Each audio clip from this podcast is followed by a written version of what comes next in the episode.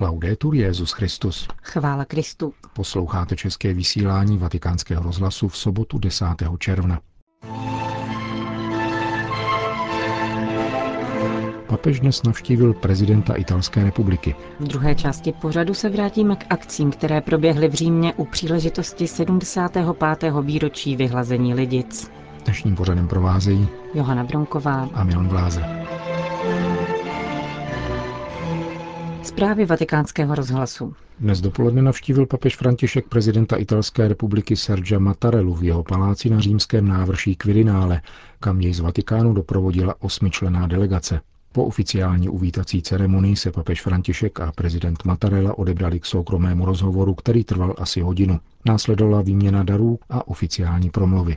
Potřeba stabilní a důstojné práce, zejména pro mladé lidi, a faktická prorodinná politika, jakož i problémy mezinárodního terorismu a migrace, to byla témata, kterých se dotknul ve své promluvě papež a italský prezident. Z obou stran zaznělo uspokojení nad znamenitou kvalitou vzájemných vztahů a spoluprací mezi církevními a státními institucemi v duchu nekonfliktní a pozitivní laickosti, jak ji definoval ve šlépějích druhého vatikánského koncilu Benedikt XVI. a znovu dnes připomněl papež František. L'Italia ha poi il singolare onere Itálie je jedinečným způsobem obtížena a poctěna tím, že má na svém území sídlo všeobecného vedení katolické církve. Je zřejmé, že i přes záruky poskytnuté konkordátem v roce 1929 by poslání Petrova nástupce nebylo uskutečnitelné bez srdečné a velkodušné ochoty a spolupráce italského státu, jak to naposledy prokázal mimořádný svatý rok milosedenství. Navzdory nejisté době, kterou prožíváme, se liturgické slavnosti mohly konat v poklidu a s velkým duchovním prospěchem mnoha věřících z celého světa. Toto obrovské nasazení ze strany Itálie si svatý stolec plně uvědomuje a s hlubokou vděčností přijímá. V souvislosti s rozsáhlým a složitým fenoménem migrací papež zdůraznil, že jej nemůže nést jen několik národů a zaručovat přitom řádnou integraci nově příchozích do tkaniva společnosti. Proto je nezbytné a naléhavé rozvinout v této věci rozsáhlou a intenzivní mezinárodní spolupráci. Papež František vyjádřil důvěru, že Itálie s využitím svých duchovních a materiálních zdrojů a za spolupráce mnoha svých občanských institucí nalezne správnou cestu řádného rozvoje a vhodného opanování fenoménů a problematik, které před ní stojí. Svatý stolec, katolická církev a její instituce ujišťují při respektování odlišných rolí a odpovědností o své aktivní spolupráci na obecném dobru katolické církvi a v křesťanských principech, které utvářejí její bohaté a tisícileté dějiny, bude mít Itálie vždycky největšího spojence, pokud jde o růst společnosti, její svornost a opravdový pokrok.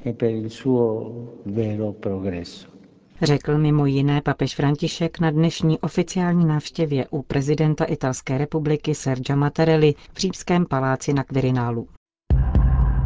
10.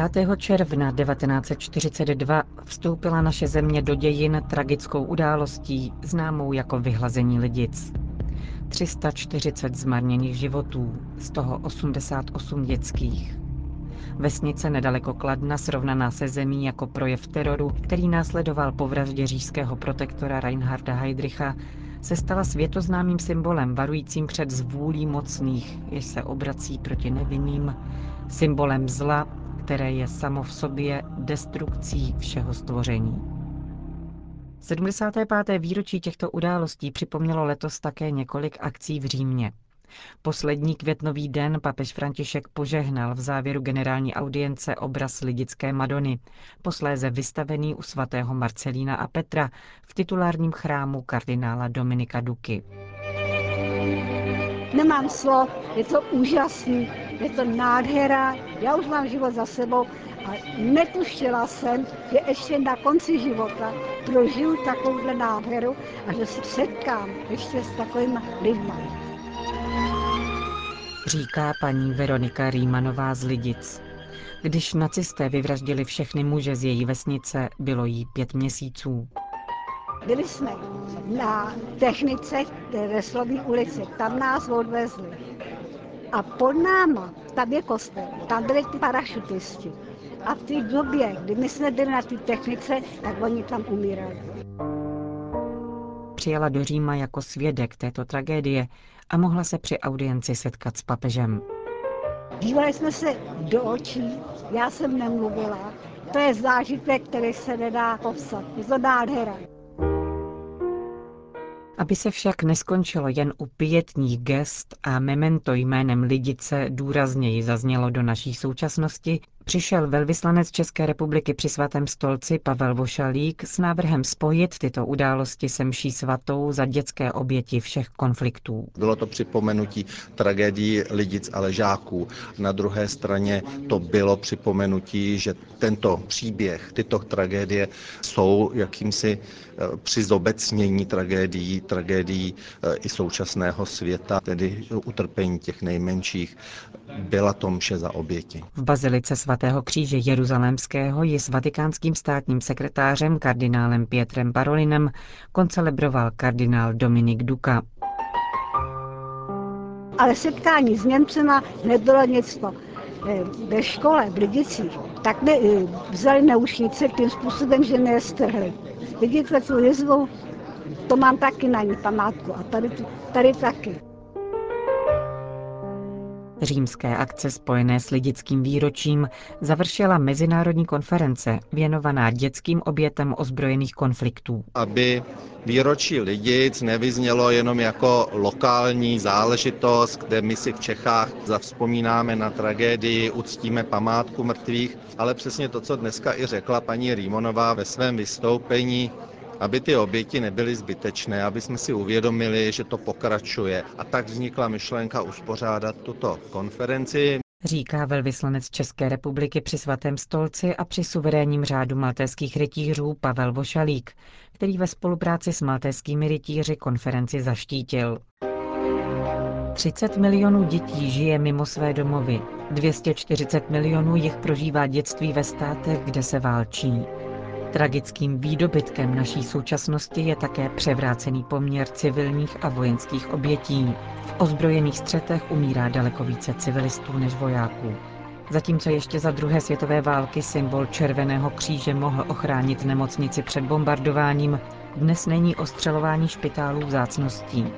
Italský zástupce UNICEFu Gianfranco Rotigliano představil hrůzné situace monitorované touto organizací. Od verbování do vojenských oddílů už od sedmi let, přes všechny další formy strádání, mrzačení a zneužívání, až po sexuální zotročování či odpírání humanitární pomoci. Násilí na civilistech je válečnou zbraní. Jak je možné, že se na dětech dějí takové strašné věci? Protože svět nemá svědomí. Neexistuje nic jako světové svědomí. Když se zveřejní fotka mrtvého dítěte na pláži, celým světem to pohne, ale jsou to pouze emoce, bez etického základu. Stejně tak pokud jde o rozvoj, záleží-li nám skutečně na rozvoji zemí třetího světa, musíme investovat do jeho dětí. To znamená chránit je, usilovat o zajištění rovného přístupu ke všem dětem v těchto zemích. A k tomu v širokém měřítku nedochází. Současný papež je v těchto věcech úžasný. Kdyby bylo 6-7 podobných lídrů na světě, možná bychom se dostali trochu dál. Říká Gianfranco Rotigliano, představitel UNICEF v Itálii. Kulatý stůl na konferenci v sídle suverénního řádu maltéských rytířů na římském Aventínu moderoval zvláštní představitel generálního sekretáře Rady Evropy pro migraci a uprchlíky Tomáš Boček. Ve svém vystoupení připomněl další čísla a statistiky.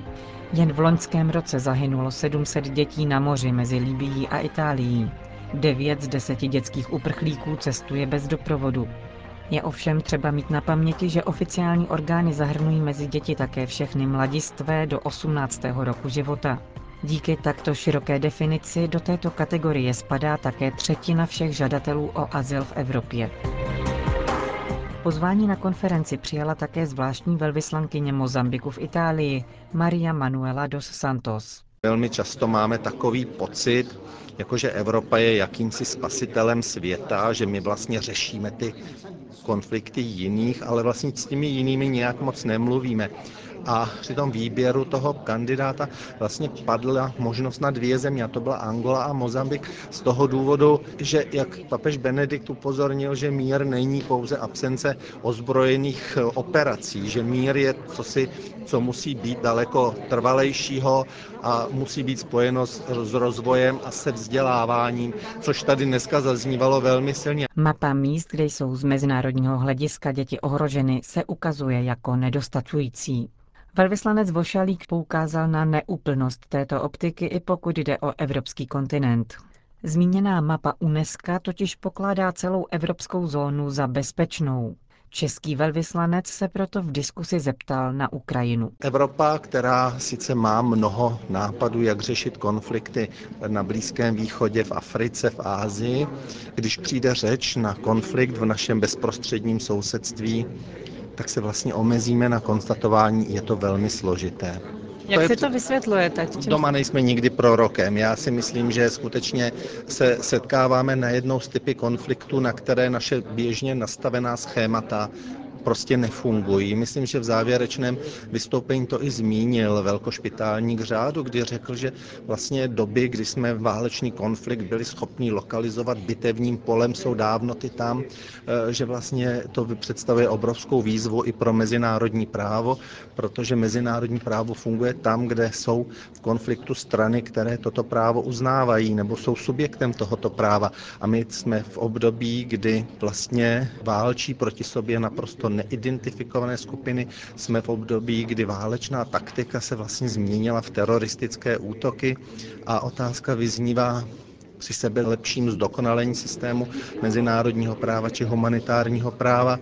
Jak můžeme toto právo vymáhat, jestliže ti, kteří vlastně do těch konfliktů vstupují nebo je rozdmíchávají, vlastně žádné právo neuznávají? Říká velvyslanec Pavel Vošalík. Svatý stolec zastupovala Christine Zhangyi z nedávno ustanoveného Úřadu pro integrální lidský rozvoj. Ve svém příspěvku upozornila, že jednou ze závažných příčin strádání dětí ve válečných konfliktech jsou sankce uvalované na státy ze strany mezinárodní komunity. Katolická církev žije na bitevním poli, kněží a řeholníci zůstávají v krizových oblastech mezi lidmi. Svatý stolec vidí svoji roli u mezinárodních organizací právě v dosvědčování konkrétních lidských příběhů, protože je v kontaktu s realitou, uvedla vatikánská reprezentantka. Co dělat, když slyšíte příběhy, o nich se zdráháte vyprávět? Jako o dítěti, které po výbuchu bomby osleplo a nepřestávalo čekat, kdy znovu zapnou elektřinu. Nebo o jiném, které chtělo spáchat sebevraždu, když mu v troskách jeho domu zahynula celá rodina. Je snad jedinou cestou apelovat na mocenské skupiny, na autority, které uzavírají smlouvy o distribuci zbraní, jak to při každé příležitosti dělá papež? Určitě ano, to je jedna z těch cest, ale myslím, že dneska to tu také zaznělo a myslím, že to zrovna zmínila mozambická eh, velvyslankyně, a také vlastně hledat řešení v těch místních komunitách, protože tam se válčí. A e, já si myslím, že jako je potřeba hledat úplně novou metodiku řešení. Ano, mocní musí rozhodovat, ale současně musíme hledat příčiny těch konfliktů. A e, při té prezentaci zástupce UNICEFu se opět ukázalo, že to nejsou mezistátní konflikty, že mnohdy jsou to prostě etnické konflikty, mnohdy jsou to konflikty založené nebo za zneužití náboženství. To znamená, že asi už nestačí se omezit pouze na diskusi na úrovni hlav států, hlav vlád a mezinárodních konferencí v Ženevě a v New Yorku, ale bude asi potřeba víc komunikovat na té úrovni základní a hledat konsenzus a mír tam. Ono to všechno zní hrozně akademicky. A uh, myslím, že i v závěrečné řeči to velkošpitálník řekl, jestli někdo si myslí, že jsme na Eh, dohled řešení a dosažení všeobjímajícího míru nejsme. Ale pokud nás toto odradí od toho, aby jsme o to aspoň usilovali, tak jsme v podstatě na konci naší civilizace. Uzavřel velvyslanec České republiky při svatém stolci a při suverénním řádu maltéských rytířů Pavel Vošalík.